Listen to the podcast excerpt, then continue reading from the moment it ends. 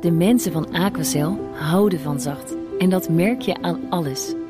Dankzij hen hebben we nu echt zacht water en een kalkvrij huis. Voor hun klanten zijn ze zacht. Dat zijn ze trouwens ook voor elkaar. Voor ons zijn zij de kracht van zacht. Aquacel.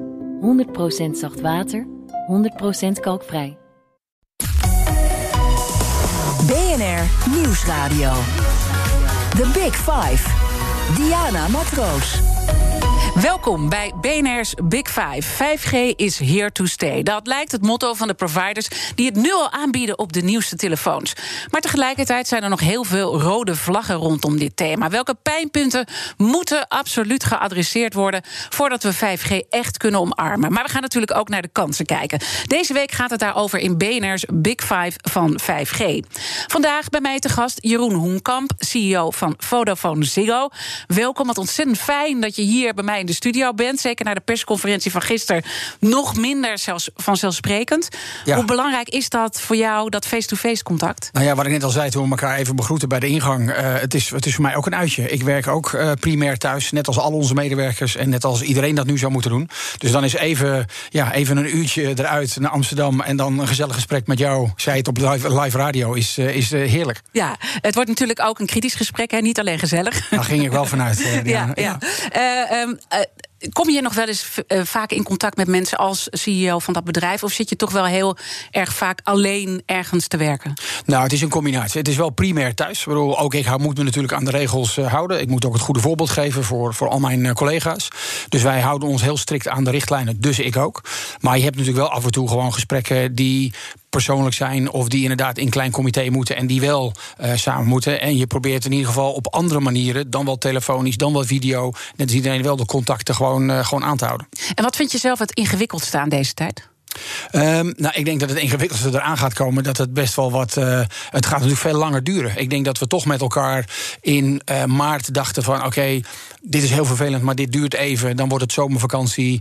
En dan wordt het weer normaal. En dat blijkt natuurlijk niet zo te zijn. Dus nu moeten we allemaal winnen aan het feit dat dit stevige maatregelen zijn. Ik denk de juiste en terechte maatregelen. Maar dat het best lang gaat duren. Onzekerheid over hoe lang dat gaat duren. En mentaal die weerbaarheid om nu nog een keer zo'n soort lockdown in te gaan. is denk ik best wel heel pittig voor mensen. En dat is dus ook voor mij met ons bedrijf een uitdaging om eh, iedereen erbij te houden. Iedereen betrokken te houden. Iedereen gezond te houden. En toch gewoon het bedrijf eh, te runnen. En, nou ja, en daarmee onze belangrijkste taak, Nederland eh, online houden. Want dat is voor ons natuurlijk best een dubbele uitdaging. Dat we enerzijds allemaal thuis moeten werken. En anderzijds de druk ook wel voelen van het belang van Nederland online houden met onze digitale infrastructuur. Ja, er moet Dus dus ontzettend veel gebeuren, juist eh, in deze tijd. En is dat dan eh, ingewikkelder als je op afstand zit? Nou, het blijkt heel goed te kunnen. Kijk, wij zijn, Ja. wij zijn sowieso natuurlijk een, dat mag je verwachten van een telecombedrijf, een, een heel mobiel en een heel eh, digitaal ingericht bedrijf. Dus wij waren er best goed op ingericht, konden in een paar dagen al onze medewerkers thuis laten werken. Maar je hebt uiteindelijk toch de uitdaging van hoe communiceer je effectief? Hoe hou je mensen betrokken? Ja. Eh, hoe hou je de normen en de waarden vast? Hoe behoud je de cultuur van de organisatie? Ehm, en, en, en voor heel veel mensen zelf. ehm, sommige mensen hebben het gewoon lastig omdat ze of juist alleen wonen. En het heel moeilijk vonden om altijd alleen te zijn. Andere mensen hadden een gezin met kleine kindjes die niet naar de opvang konden in het begin. En daar moest je dus allemaal rekening mee houden. En Ja. dat was eigenlijk de grootste uitdaging om mensen gewoon op individuele basis te helpen met het omgaan met die nieuwe Ja, situatie. en, en nu zeg je, gaat die klap voor iedereen gewoon harder worden, mentaal. Dus ook voor je mensen, dus zal je meer moeten doen. Heb Ja. je een idee wat je gaat doen? Nou, ik denk dat we nog meer aandacht moeten besteden aan eh, communicatie. eh, dat we Ja. nog meer aandacht moeten besteden aan mensen hun privésituatie. eh dat je, uiteraard de faciliteiten moeten er zijn. Dat je een goede laptop hebt en dat je goed thuis kunt werken. Nou, dat is allemaal wel goed geregeld. Maar daarnaast is het juist die, toch die persoonlijke aandacht. eh, dat de managers ook in staat zijn om met hun teams Ja. toch niet fysiek bij elkaar te komen. Maar zij het dan virtueel. Maar extra aandacht voor het individu, voor de teams. ehm, om toch die betrokkenheid bij het bedrijf eh, te houden. En zet je dan zelf ook veel meer op je smartphone? Hoe gaat dat een beetje? Ja, je, je, bent, je zit wel de hele dag in ieder geval achter je schermtijd. Maar ook die van mij gaat enorm omhoog. Ja. Ehm, ik ben natuurlijk wel gewend om veel met eh, allerlei laten we zeggen, laptops en, en, en smartphones Ja. overdag te werken.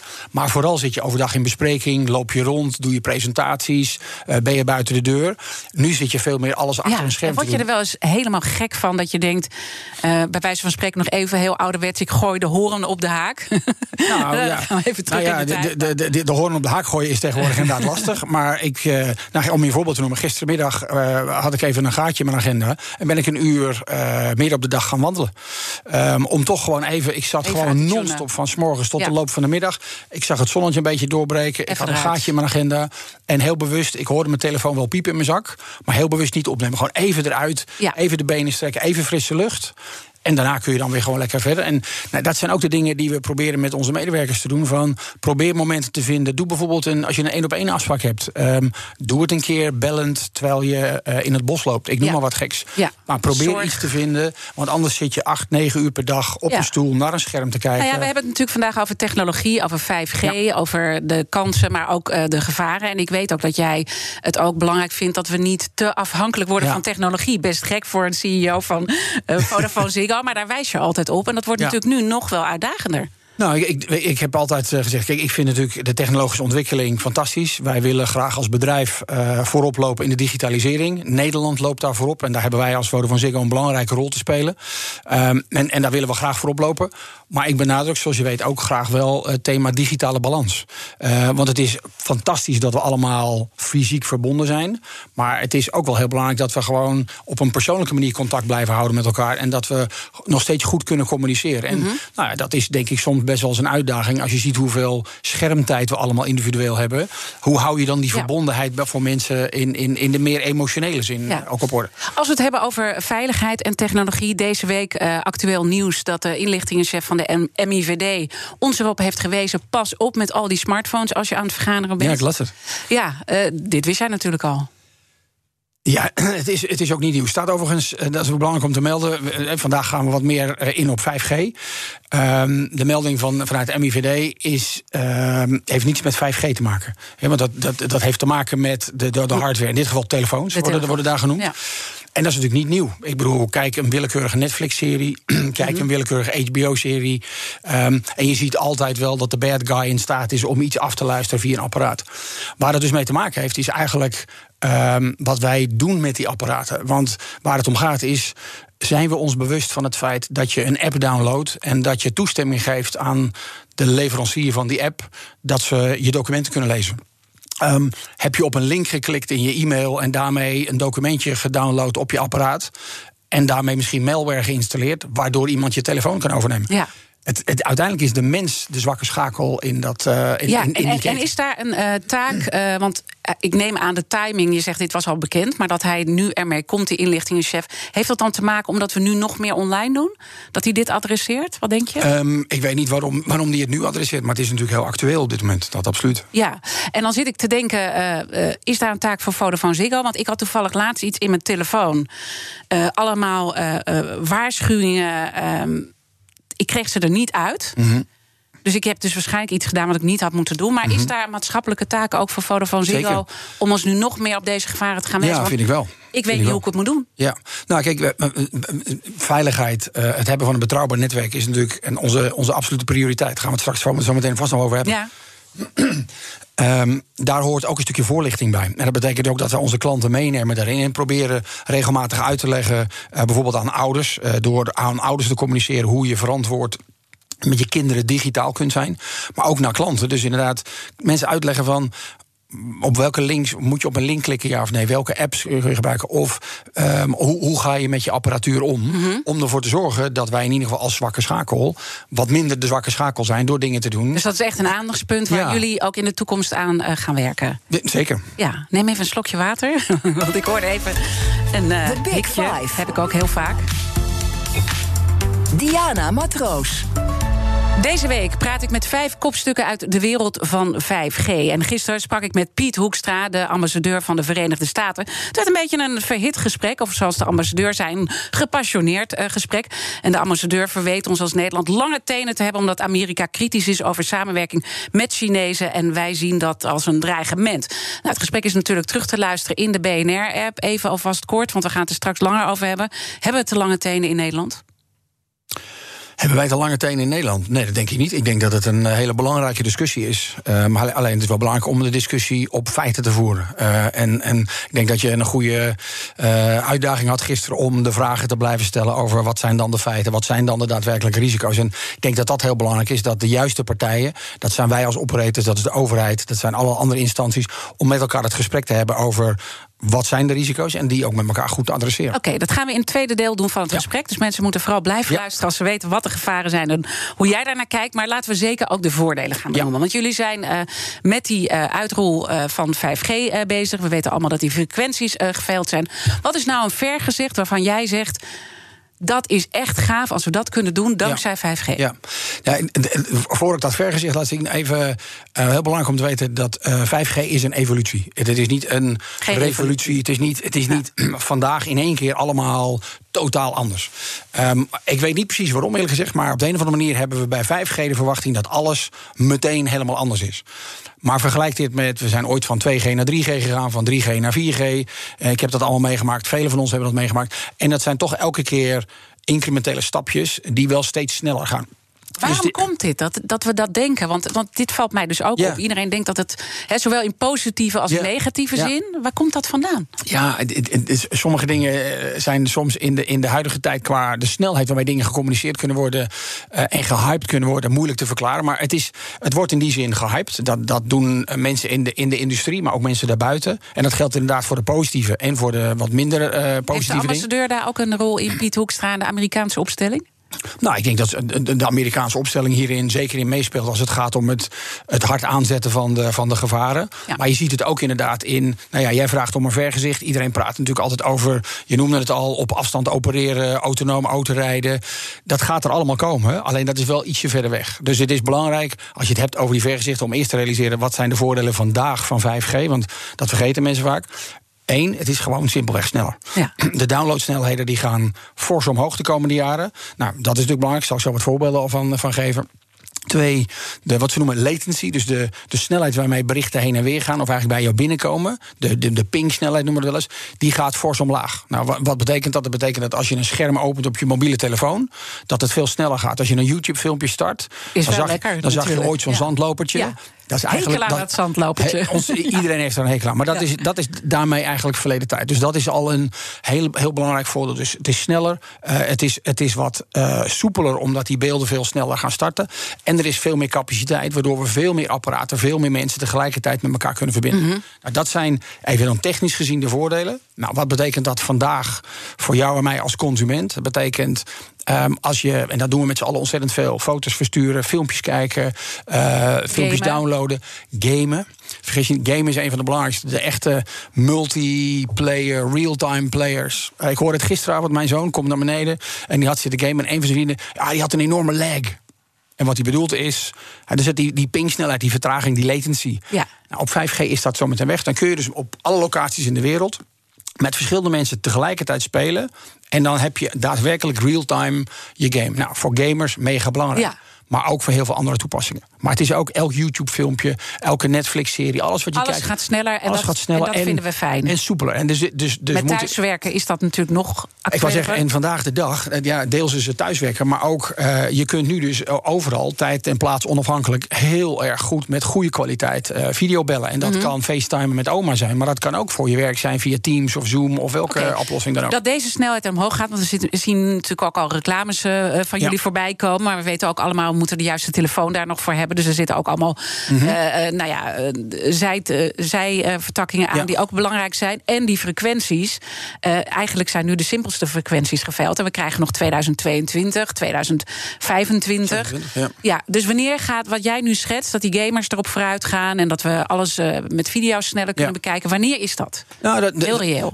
Deels is dat er nu al. Kijk, als je het hebt over dat echte vergezicht, dat is inderdaad een aantal jaren weg. Maar die hogere snelheden, die, uh, die lagere latency, die meer capaciteit. Dat is vandaag. Wij hebben nu 86% van Nederland uitgerold uh, met 5G-dekking. Dus inderdaad, klanten met het juiste abonnement, het juiste toestel kunnen vandaag al gebruik maken. Ja, bijna niemand heeft nog dat juiste toestel. Hè, nou, er zijn er al heel veel. Ja, zijn er, ja en, en, dat is, ook dat is niet nieuw. Ja. Ook, het is elke keer weer een nieuwe, nieuwe toepassing. Uh, er is gisteravond weer een mooi toestel gelanceerd. Uh, andere merken hadden al toestellen gelanceerd. Dus er is al keuze zat. Ja. En dat zullen er steeds maar meer worden. Het gaat nu nog wel een verbetering, maar heel minimaal als ik naar de experts kijk. De grote stap komt in 2023 of 2025? Um, wat, je, wat we nu hebben is, en dat is een beetje een technisch verhaal, er zijn nu frequenties geveild. Dat zijn 700, de 1400 en de 2100 frequentiebanden. Die gebruiken wij om mm -hmm. mobiele netwerk uh, te draaien. Uh, dus daar maken onze klanten allemaal gebruik van.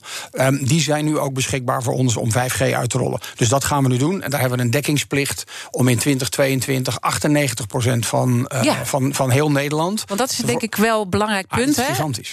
bij het afsluiten van die frequentieveilingen met de overheid zijn afspraken gemaakt. Er is ja. een die ja. dekkingsverplichting.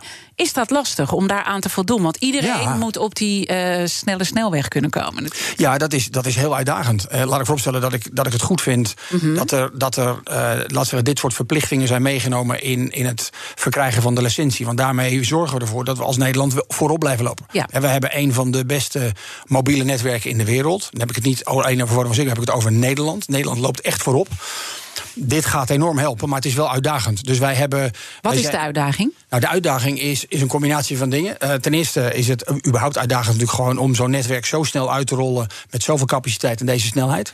Uh, ten tweede hebben we alle partners nodig, de centrale overheid, om heel Nederland goed mee te nemen en in te lichten over wat is 5G, wat is 4G, wat zijn de gevaren, wat zijn niet de gevaren, hoe moet je het gebruiken. Dus je hebt draagvlak nodig. Je hebt draagvlak nodig, um, want dat heb je vervolgens weer nodig om lokaal en regionaal met de overheden samen te werken, om natuurlijk wel de infrastructuur aan te leggen. Want er ja. moeten dingen in de grond, er moeten dingen gebouwd worden, dat heet masten.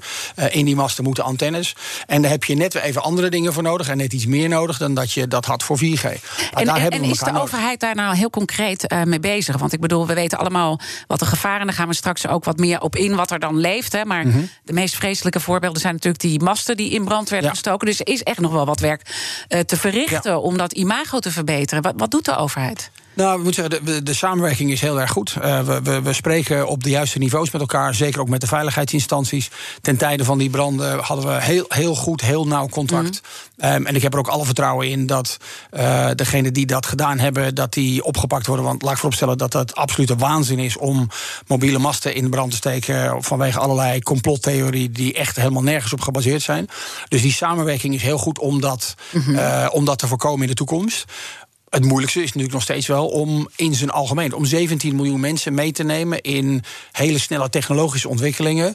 Um, en wat dat wel en niet betekent. En ja, daar, daar kun je niet genoeg doen. Daar moeten wij meer in doen, daar moet de overheid meer in doen. Daar moeten Noem alle eens iets wat jullie meer zouden kunnen doen. Want we hebben natuurlijk ook in die hele eerste lockdown gezien uh, dat een heleboel mensen niet meer geconnect waren. Hè? Dus ja. dat, dat uh, scholen het beeld ja. uh, verloren van bepaalde kinderen.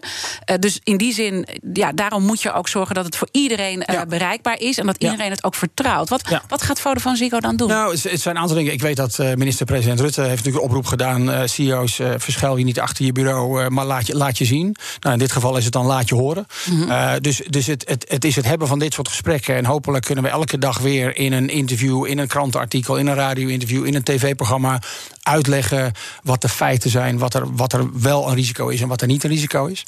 Um, maar we doen ook bijvoorbeeld, um, we, we, organiseren ook dagen voor scholen. Mogen al onze medewerkers mogen op school lesgeven. Mm -hmm. um, en er is een speciaal lesprogramma ontwikkeld en dat gaat allemaal over digitaal. Dat gaat onder andere over technische dingen, hoe werkt het nou? Maar dat gaat ook over veiligheid. Dat gaat ook over inclusie. Hoe zorg je er nou voor dat er, dat er niet geboelied wordt? Um, en dat, dat, dat vind ik heel erg mooi. Dat wij onze eigen medewerkers in staat stellen om op scholen in Nederland, lagere scholen, de, de hoogste twee klassen en de brugklasse op de middelbare school, om daar les te geven in die digitale ontwikkeling. En dat ja. blijkt ontzettend hard nodig te zijn. Ja, want maak blijkt... je er zorgen over, over die digitale ontwikkeling van de Nederlander in de breedte? Nou, we moeten uh, enorm, uh, het, het woord, uh, als we het hebben dan over die digitale samenleving, dan hebben we het vaak over de snelle technologische ontwikkeling. Maar ik heb het dan het liefst over inclusie. Want we lopen een risico dat er. Uh, dat, dat, we, wat we, dat we toch twee werelden krijgen, de haves en de have-nots. Mm -hmm. uh, mensen met een hogere opleiding, mensen met, met, met een hoger inkomen, mensen met bepaalde type banen en opleiding, et cetera, die kunnen dit wellicht wel meemaken. Maar bepaalde oudere groepen, kwetsbare groepen, laaggeletterden, et cetera, lopen een enorm risico om een achterstand op te lopen. Puur qua kennis en qua ervaring. Maar ook in de digitalisering gaan natuurlijk ook heel veel dingen veranderen. Heel veel banen gaan ook verdwijnen. Heel veel banen gaan veranderen. Nou, hoe zorg je nou dat je een baan die ooit gaat verdwijnen door de digitalisering, dat je die mensen kunt, tijdig kunt omscholen, zodat ze TZT wel weer een baan hebben. En dat is natuurlijk niet En vind je dat een taak van uh, Vodafone Ziggo ook om zo ver te denken? Of zeg je het gaat er meer over om te zorgen dat iedereen geconnect is? Nou, ik, ik vind het ongelooflijk belangrijk dat. Ik, ik vind het wel mijn verantwoordelijkheid om die discussie te hebben en daar uh, initiatieven in te nemen. Een aantal uh, noemde ik daarvan. Mm -hmm. um, want ja, ik, ik heb wel, we, twee jaar geleden hebben we elkaar erover gesproken. Ik heb wel toen wel eens gezegd van ik wil niet over tien jaar wakker worden, achterom kijken en dan denken: oh my god, we hebben een samenleving gecreëerd uh, die weliswaar uh, sneller en digitaler is, maar misschien minder functioneel. Daar wil ik, daar wil ik niet verantwoordelijk voor zijn. Dus ik, ik denk dat we alle mooie dingen vooral moeten omarmen. Die technologische ontwikkeling, die is er. Die digitalisering, die gaat er komen. Ja. En dat gaat hard. Nou, het is wel aan ons om met elkaar ervoor te zorgen dat we het onderwijs aanpassen. Dat we uh, in de arbeidsmarkt die flexibiliteit inbouwen. Dat we investeren in opleiding, om, omscholing, et cetera. Om ervoor te zorgen dat iedereen mee kan blijven gaan. Ja. Kunnen we ook te afhankelijk worden van die technologie? Want het gaat snel en het is eigenlijk niet meer te stoppen. Dat hoor ik eigenlijk de hele week. Ja, um, ja kijk, stoppen kun je het niet. Word je daar te afhankelijk van? Ik denk het niet. We groeien erin mee. Mensen zijn natuurlijk wel, dat hebben we de afgelopen acht maanden natuurlijk ook wel gezien met, met, met corona. Mensen zijn wel ongelooflijk flexibel. We kunnen heel veel hebben. Maar we moeten het wel heel bewust doen. Dus ik heb er alle vertrouwen in. Als ik, met, ik praat met heel veel mensen, jong en oud, hoog opgeleid en, en praktisch opgeleid. Ik denk dat het, dat het heel veel mooie kansen biedt. Maar ik denk dat het extra belangrijk is om ervoor te zorgen dat je die risico's probeert af te dekken. Mm -hmm. En dat, dat, vereist dus wel investeringen in dingen zoals onderwijs. Ja, uh, en we gaan ook over andere risico's uh, straks ja. praten. Want dat hete hangijzer in de ontwikkeling van 5G. De rol van de Chinezen. Tot zo. BNR Nieuwsradio. The Big Five. Diana Matroos. Welkom bij het tweede halfuur van BNR's Big Five. Fijn dat je weer luistert. Deze week praat ik met vijf kopstukken uit de wereld van 5G. En mijn gast vandaag is Jeroen Honkamp. Hij is de CEO van Vodafone Ziggo. Um, straks de rode vlaggen, want die hebben we natuurlijk uh, ook beloofd. En daar wil je ook graag over in uh, gesprek gaan. Maar laten we toch nog eventjes kijken naar zo'n vergezicht. Iets waarvan jij zegt, die 5G. Want we weten allemaal, het gaat sneller. En de eerste stapjes zijn kleine stapjes. Maar wat is nou zo'n grote stap waarvan jij zegt... het gaat heel veel positieve impact hebben. Ja, nou, ik, ik, wat, ik, wat ik dus hoop, en dat is dan mijn eigen vergezicht, is dat we over know, vijf jaar, tien jaar terugkijken en denken. Het goede wat er gekomen is uit die vreselijke coronatijd, is dat we een versnelling hebben gezien in een aantal sectoren en in dingen die we allemaal normaal vinden. Denk daarbij bijvoorbeeld aan. Uh, opeens kan heel Nederland thuiswerken. Uh, opeens zijn er veel minder files. Daarmee hebben we ook veel minder milieubelasting. Mm -hmm. um, en als we dat als bedrijven nou eens vast kunnen houden, doordat we een modus vinden dat we vaste communicatie, mobiele communicatie, dus ook 5G zodanig inzetten, dat we over vijf jaar veel makkelijker echt tijd en plaats onafhankelijk kunnen werken.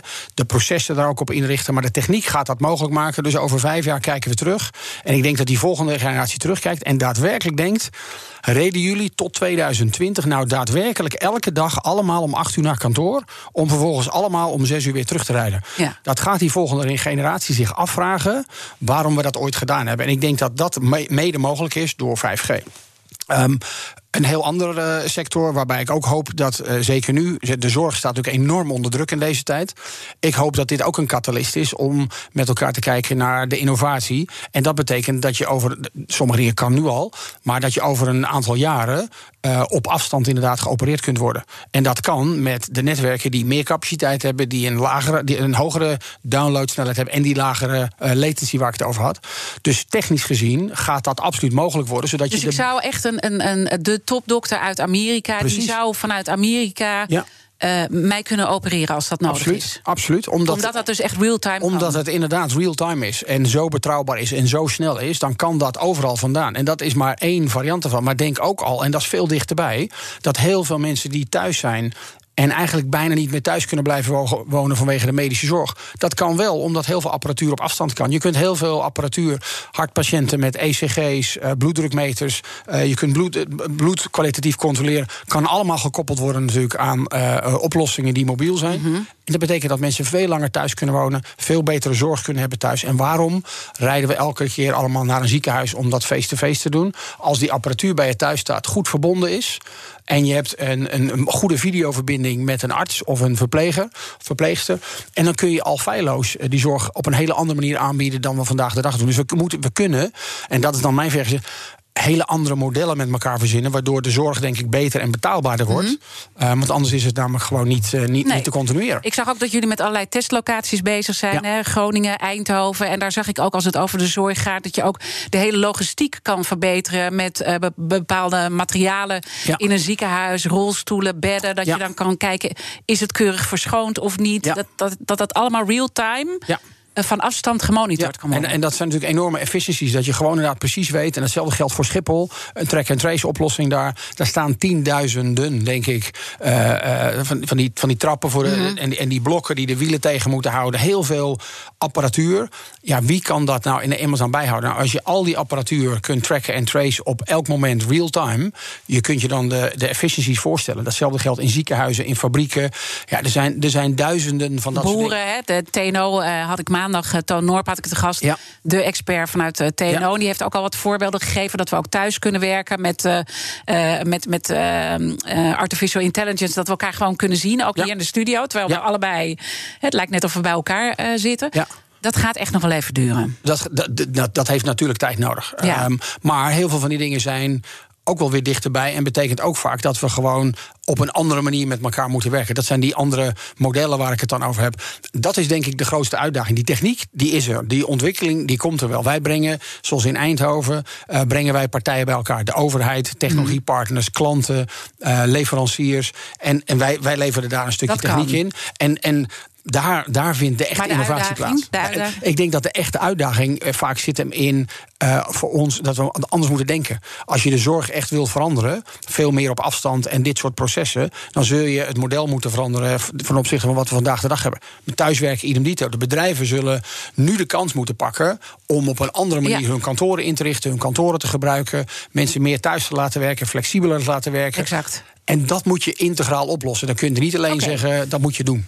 Dat is eigenlijk al een mini-rode vlag die je nu geeft. Of misschien wel een grote rode vlag. Maar laten we toch ook bij die andere rode vlaggen eh, komen. Want een van de onderwerpen die deze week in BNR's Big Five van 5G centraal staat, is veiligheid. En de rol die Chinese technologie in onze netwerken speelt. Uh, ik praat daar morgen ook over met sinoloog Henk Schulte-Noordholt. En gisteren natuurlijk met de Amerikaanse ambassadeur hier in Nederland, uh, Piet Hoekstra. Die ons verweet lange tenen te hebben in Nederland als Amerika daar kritisch over is. Ja, uh, ga je schrap zitten nu? Voor dit onderdeel? Nou, ik had deze vraag helemaal niet verwacht. Nee, uh, nee totaal niet verwacht, uh, dit onderwerp. Ja, maar ik ben blij, oprecht blij dat je het aankaart. Want dan kunnen we gewoon de feiten benoemen. Ja, laten we beginnen met de allereerste feiten. Uh, zitten er onderdelen van Huawei in jullie netwerken? Wij hebben, als je kijkt naar ons mobiele netwerk, uh, dan heb ik het niet alleen over 5G. Wij zijn een zeer beperkte gebruiker van uh, Huawei. Waar zit het in en waar zit het niet in? Het, het, het, belangrijkste is, wij, laten we zeggen, het, wat we noemen het core-netwerk. Wat echt, laten we zeggen, de naam zegt het al, de kern van het netwerk waar echt de intelligentie in zit. Uh, de computers, de servers. Mm Daar zit er helemaal geen Huawei-apparaat in. En is dat bewust? Dat is een bewuste keuze. Wij hebben jarenlang gekozen voor een bepaalde strategie. Wij willen een uh, kwalitatief uh, hoogwaardig netwerk leveren, een veilig netwerk leveren. We werken met meerdere partners. Ericsson is daarbij onze netwerkpartner. Uh, wij hebben ervoor gekozen omdat wij van mening zijn dat die veiligheid ongelooflijk belangrijk is. Um, ja, en, dan, en dan maak je bepaalde keuzes voor bepaalde partijen. Um, en, en, en, en, en heb je ook meerdere partijen waarmee je kunt samenwerken, zodat je ook niet van één partij afhankelijk bent. Mm. Dus, dus mag ik dan concluderen dat jullie het gevaar zien van de Chinezen, van Huawei, als die in die kernnetwerken zitten? Ik, ik, ik, denk dat uh, los, van, los van de specifieke partijen je de verantwoordelijkheid hebt als netwerkoperator. Uh, want alle communicatie van mensen, zowel vast als mobiel, gaat over onze netwerken. Je hebt gewoon de verantwoordelijkheid om ervoor te zorgen dat die netwerken zo veilig zijn als maar mogelijk is. En daar kies je dan de juiste partijen bij. En daar maak je dan de juiste dus afspraken niet, mee. Uh, Chinese technologiebedrijven. Nou, in dit, wij, wij hebben gekozen voor, voor Ericsson, omdat wij van mening zijn dat daar de beste ja. combinatie is van, van kwaliteit, innovatie en prijs. Want dat was gisteren natuurlijk ook duidelijk in de discussie over. Uh, er wordt gesproken over prijs en ja. Huawei is heel goedkoop. Um, en, en, technologisch wel of niet goed. Ja, daar kunnen we eeuwig over uh, debatteren. Wij hebben de keuze gemaakt om echt voor die, voor die combinatie van kwaliteit, mm -hmm. prijs innovatie, zodat we voorop kunnen blijven. Kijk, lopen. een onderdeel van kwaliteit kan natuurlijk uh, zijn, weet je, hoe, hoe technisch slim uh, zo'n uh, netwerk is. Hè, dat is kwaliteit. Maar veiligheid is ook een kwaliteit. En ik merk Zeker. nu eigenlijk al. je zegt wel het een en ander, maar je zegt ook niet hard dat je dan zorgen maakt over die Chinezen in dat netwerk. Dat jullie daar niet voor hebben gekozen. Mm -hmm. En dat merk ik toch een beetje in de gesprekken, ook met uh, de expert van TNO. Ja, Piet Hoekstra is er heel duidelijk in natuurlijk. Ja. Maar de rest is een beetje eromheen aan het draaien. Wat, wat, wat is dat? Ja, nou ja, ik, ik denk, de, kijk, de reden dat ik hier ben is dat ik er juist helemaal niet omheen wil draaien. Wij, wij hebben keuzes gemaakt uh, voor bepaalde leveranciers ja. op basis van deze gronden. Wij willen het beste en het veiligste netwerk hebben, zowel op vast als mobiel. Uh, en dan, dat leidt dan tot bepaalde, tot bepaalde keuzes. Mm -hmm. Maar je zou ook kunnen zeggen van uh, het is gewoon gevaarlijk als die Chinezen in je netwerk zitten en daarom doen we het niet. En dat hoort je niet zeggen. Ja, dat is ook natuurlijk niet aan mij om dat, uh, om, om dat te zeggen of om dat te bepalen. Er zijn natuurlijk experts hebben daarna gekeken.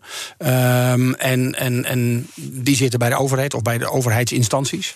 En, en ja, als je, als je wil weten wat die ervan vinden of wat die menen gevonden hebben, dan moet je de vraag aan hun stellen. Die, die vraag kan ik ja. helaas niet beantwoorden. Maar, maar dit, nu kom je dus op het uh, deeltje staatsgeheim. Ja. En jullie hebben natuurlijk wel die gesprekken, dus jullie weten het. Uh, maar het spannende is dus om het uh, te delen. En, ja. en, hier dus ook dan de transparantie ja. te geven. En dat is ook tegelijkertijd de kern van het vertrouwensprobleem. Nou, ik denk, ik denk wat, wat enorm wat, wat niet helpt, uh, is het feit als je het woord staatsgeheim gebruikt. En dat is in dit geval ook zo dat er onderzoek is gedaan door overheidsinstanties uh, naar netwerken en veiligheid. Uh, nogmaals, ik, ik kan daar niks over zeggen omdat ik er niks over mag zeggen. Mm -hmm. Wat ik wel kan zeggen is dat uh, datgene wat er uh, besproken is en wat de overheid wil, is vastgelegd in de wet. Die wet is, ik meen, eind vorig jaar uh, vastgelegd. En daar staat dus in benoemd dat onder andere de minister de macht heeft, het recht heeft om bepaalde partijen, bepaalde mensen, bepaalde landen uit te sluiten van deze infrastructuur. Ja. En bepaalde eisen dat hebben ze nog niet gedaan. Dat hebben ze nog niet, uh, dat hebben ze nog niet gedaan. Uh, en, en, nogmaals, ik, ik, ik, het is niet aan mij om daar inhoudelijk op in te gaan uh, wat, wat dat zou moeten zijn. Dat is niet aan mij, dat is aan de, aan de overheid. Mm -hmm. um, en wij, wij, zijn uiteraard in gesprek, omdat dit voor ons een ongelooflijk belangrijk thema is, met de overheid en met andere instanties, om ervoor te zorgen dat we daar ja. vorm aan kunnen geven. En het goede nieuws is dat wij op basis daarvan geen uh, grote wijzigingen hoeven te doen, omdat wij met bepaalde partijen samenwerken, waaronder Ericsson, met een aantal andere partijen in de keten en ons netwerk. Uh, en dat Huawei dus en, de, en andere Chinese technologiebedrijven niet in jullie kernnetwerk zitten. Dat is correct. Uh, mijn gasten stellen elkaar natuurlijk vragen via de ja. kettingvragen. En in de vorige aflevering was Piet Hoekstra, ik heb hem een paar keer genoemd, ambassadeur ja. van de Verenigde Staten ja. hier. Die had deze vraag voor jou, die heeft er ook mee te maken. What is the responsibility of your company to provide a secure and trusted network to your users? Hele duidelijke vraag. Ja, duidelijke vraag. Uh, als, bij Piet Hoekstra altijd duidelijke vragen, duidelijke standpunten. Dus dat is, dat is dat fantastisch. Is en ja, het, het, het, antwoord is heel simpel. Dit, dit is daadwerkelijk de nummer één prioriteit voor ons als bedrijf. Ik bedoel, de veiligheid van onze netwerken, als we die niet kunnen garanderen, als we dat niet kunnen leveren, dan, dan hebben, we, hebben, hebben we niks. Want ja. dat is de basis op basis waarvan mensen zeggen van ik maak een keuze voor een netwerk. Ja, en dan zeg je wel van ergens in het netwerk zit nog wel Huawei, dus niet in dat kernnetwerk. Is, is dan ook een volgende stap dat jullie ze helemaal, want je wil natuurlijk nergens een achterdeurtje. Nee, kijk, nou, laat ik voorstellen dat uh, los van uh, welke, welke provider ook, als wij op de hoogte zouden zijn van achterdeurtjes ergens in de techniek, dan zouden we die uiteraard uh, nou, dicht, dichtmaken, zou ik maar zeggen. Dus als wij daarvan zouden weten, zouden we daar sowieso mee omgaan, ongeacht de, de, partij. Um, en in ons geval zit er helemaal niets in het kernnetwerk. En afhankelijk van met welke ehm, eisen de overheid komt, moeten wij wel of niet nog kleine aanpassingen doen. Maar in ons geval zou het misschien kunnen dat er her en der een antenne zit. Mhm. Eh, maar in de kern van het netwerk niet. Dus wij verwachten weinig aanpassingen toe. Weinig aanpassingen. M- eh, Heeft het ook te maken dat jullie al heel duidelijk daarin hebben voorgesorteerd dat jullie een Brits-Amerikaans bedrijf zijn? Want het is duidelijk wat het standpunt is eh, van Engeland en Amerika in deze. Ehm, ja, dan, dan, dan, daar leg je dan te veel denkwerk in, zou ik bijna zeggen. Want, Oh ja? kijk, want de, de keuzes voor eh Ericsson als leverancier... die zijn al eh 25 jaar geleden gemaakt. Eh, toen, toen nog Libertel de netwerken ging bouwen. En toen waren we een onderdeel van Vodafone. Ehm, nu zijn we natuurlijk een onderdeel als Vodafone Ziggo van en Vodafone en Liberty. Ja. Dus, dus ja, de, die keuze voor de leverancier was al gemaakt... voordat een van onze aandeelhouders een Amerikaanse aandeelhouder was. BNR Nieuwsradio. The Big Five. Diana Matroos. Dit is de BNR's Big Five van 5G. En eh, mijn gast vandaag is de CEO van Vodafone Ziggo, Jeroen Hoenkamp. En we praten nu over de rode vlag. We hebben rode vlag 1 eh, gehad. Nou, eigenlijk hadden we er al twee. Hè, want de bedrijven moeten überhaupt de hele turn willen maken. Dat is een Eh, kans, hè? dat is voor mij geen rode vlag. Dat is een Ja. kans. Dat is een kans. Dat is zie een ik kans. oprecht als kans. Ja, maar andere, andere bedrijven die moeten wel die slag kunnen maken. Ja. Dat heb je verteld. De Chinezen. Ik heb trouwens morgen heb ik ook weer een gast. Dan gaat die kettingvraag misschien weer heel mooi door. Zou ik willen voorstellen. Want dan zitten we toch nog even bij dat Chinese stuk. Eh, sinoloog Ja. Henk Schulte Noordholt. Wat, wat is je vraag aan hem? Nou ja, gegeven zijn, eh, zijn expertisegebied, gaan we dan toch weer terug naar China. En eh, ik, ik zou eigenlijk, het zijn eigenlijk twee vragen. De eerste is misschien wat groot. Ehm, hoe denk je dat de geopolitieke verhouding tussen China en de rest van de wereld zich ontwikkelen? Nou, dat, is, dat is al een één uitzending, denk ik. Maar dan met name gericht op. En met welke veranderingen op dat gebied zullen we dan de komende vijf tot tien jaar rekening moeten houden als aanbieders van een digitale infrastructuur? En met welke eh vraag hou je zelf dan rekening? Want wat, ik ga die vraag zeker aan hem stellen. Nou ja, kijk, de, dat merkte je natuurlijk gisteren ook in de discussie eh, met, met Piet Hoekstra. Wat, wat zijn die, waar, gaan die geopolitieke verhoudingen toe leiden tussen eh, Rusland, Amerika, eh, Europa? Wat gaat dat betekenen voor de grote techbedrijven? Wat gaat het betekenen voor technologiekeuzes? Komen er, blijven er wereldstandaarden, ja of nee? Ehm, en en dat, dat zijn dingen die je natuurlijk wel nu moet adresseren. En die zijn denk ik heel erg afhankelijk van wie zometeen, laten we zeggen, technisch en economisch de boventoon voert. Dus, dus dat is eigenlijk nog een ander dilemma. Want je, je hebt natuurlijk 5G. Iedereen moet met dezelfde standaarden gaan werken, ook internationaal. Want anders werkt ja. ja, idealiter, anders werkt het natuurlijk allemaal Ja. weer niet eh, Ja. echt lekker. Eh, we krijgen natuurlijk nog 6G. Dus dan de- ja, krijg, zie je de volgende discussie al aankomen. Dat is misschien nog een veel grotere stap, denk ik, 6G. Ja, Is dat- is dat dan ik wel denk dat niemand nog weet wat 6G is. Ik bedoel, ik doe dit al 23 jaar en ik heb, ik heb, ik heb geen idee wat 6G gaat zijn. Daar, daar, daar gaan hele slimme techneuten dan over. Ja, ik hoor iets met lichtverbindingen, maar goed. Ja, we hebben nog zoveel te gaan met, eh, met deze generatie. Laten, Ja. we, laten we dit eerst maar eens een keer heel goed met elkaar doen. En, Ja. en, en op een veilige manier en zorgvuldige manier met elkaar doen. Ja. Daar is al ontzettend veel te halen. Ja, en als we het dan hebben over die veiligheid, dan kom ik toch bij die andere rode vlag. Dat Ja. is de gezondheid. De Gezondheidsraad heeft daar natuurlijk wel het een en ander eh, over gezegd. Eh, maar tegelijkertijd merken we dat de onrust nog steeds groot is. Misschien ook Ja. wel omdat de Gezondheidsraad zegt van we moeten ook nog wel heel veel wel onderzoeken. Mhm. Snap jij de zorgen van mensen hierover? Als het gaat over gezondheid. Ja, ik, ik kan me heel goed voorstellen dat als mensen eh, de, de- de onvoldoende kennis hebben wellicht... ehm, Hm. of in zijn algemeenheid zeggen, joh, ik weet iets niet... en dan zeggen, nou, dan maak ik me daar zorgen over. Ja, dat kan, ik- dat kan ik mij voorstellen. Het goede nieuws is dat het nergens op gebaseerd is. Dus da- daar gaan we weer. We moeten zorgen dat we dat goed uitleggen. Nou, Ja. Als ik dan een stapje terug doe... eh, de keuze voor 5G is een maatschappelijke keuze. Dat doen wij niet alleen. Eh, de overheid wil graag dat er 5G is. Klanten willen, ze noemen het geen 5G, maar willen het graag... want willen altijd overal bereikbaar zijn, filmpjes kijken. Dus er is enorm veel vraag om dit te leveren. Ehm, de overheid die eh, veilt eh, licenties, dus daarmee zijn zij een belangrijke speler. Er zijn eh, het agentschap Telecom, alle instanties Mhm. Iedereen die... kijkt heel goed Ieder- mee. Iedereen kijkt heel goed mee. En zoals alles, kijk, Nederland is natuurlijk... Ik heb in veel verschillende landen gewoond. Nederland is een land waar alles heel goed geregeld is. Dat hebben we misschien niet door met z'n allen als we hier zo wonen. Maar ga naar het buitenland, het is hier echt heel erg goed geregeld. Voor elke industrie zijn dus ook regels. Dat is ook typisch Nederlands. En of het nou de telecom is, of de auto-industrie, of de voedingindustrie. Er zijn heel veel regels, richtlijnen, eisen waar, waar, waar de industrie zich aan moet houden. Zo ook voor telecom. En wij houden ons daar uiteraard aan. Die Nederlandse richtlijnen. Dus daar moeten we op vertrouwen, eh, zeg Ja. je. Maar zou jij dan, met dat vertrouwen dat jij erin hebt... zou jij naast een zendmast gaan wonen? Even heel eerlijk. Eh, ik woon vlak naast de Oh zendmast. ja? d- ja, absoluut. Ja. Eh, kijk, laat ik Maar ook vooropstellen. na- naast zo'n 5G-mast, hè? Ja, eh, eh, voordat die vraag eh, ook, maar daarvoor ik de vraag beantwoord, wil ik heel even mijn, mijn eerste verhaaltje afmaken. Die, die richtlijnen en die eisen die zijn natuurlijk heel zorgvuldig opgesteld. Internationale richtlijnen, doorvertaald in Nederland, hele strenge eisen.